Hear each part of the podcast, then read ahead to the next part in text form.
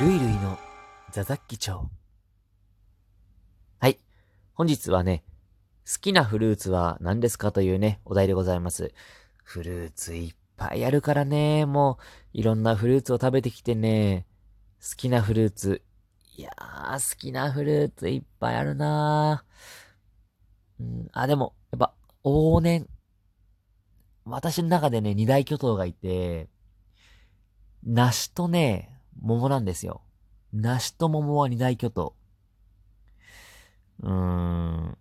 梨のみずみずしい、あの、基本みずみずしい感じが好きなんだと思うんですけど、梨のみずみずしさとかね、あと、桃もすごいさ、かじると、甘い水分がじわっとくるじゃないですか。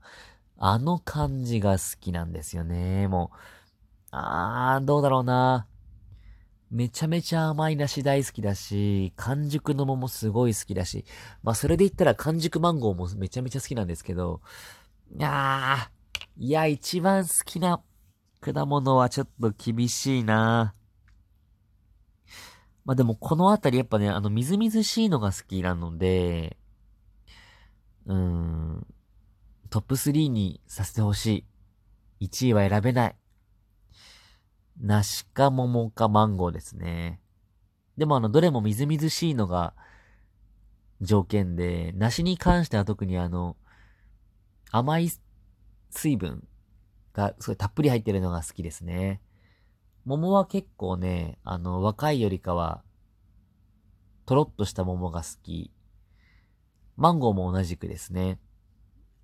結構とろっとしたマンゴーが好きなので、まあ、でもね、あの、まあ、ちょっと例外的に一つあって、ポーポーって皆さんご存知？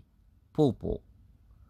ポーポーっていう果物があるんですけど、これがね、美味しいんですよ、ポーポー。需要競争にめちゃめちゃいいらしいんですけど、甘くて、結構甘いんですけど、甘くてちょっとね、スパイシーなの。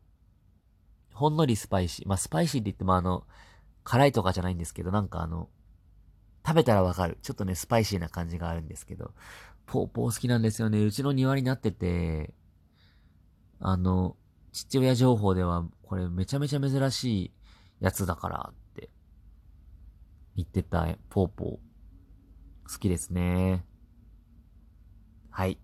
ということで、本日は以上。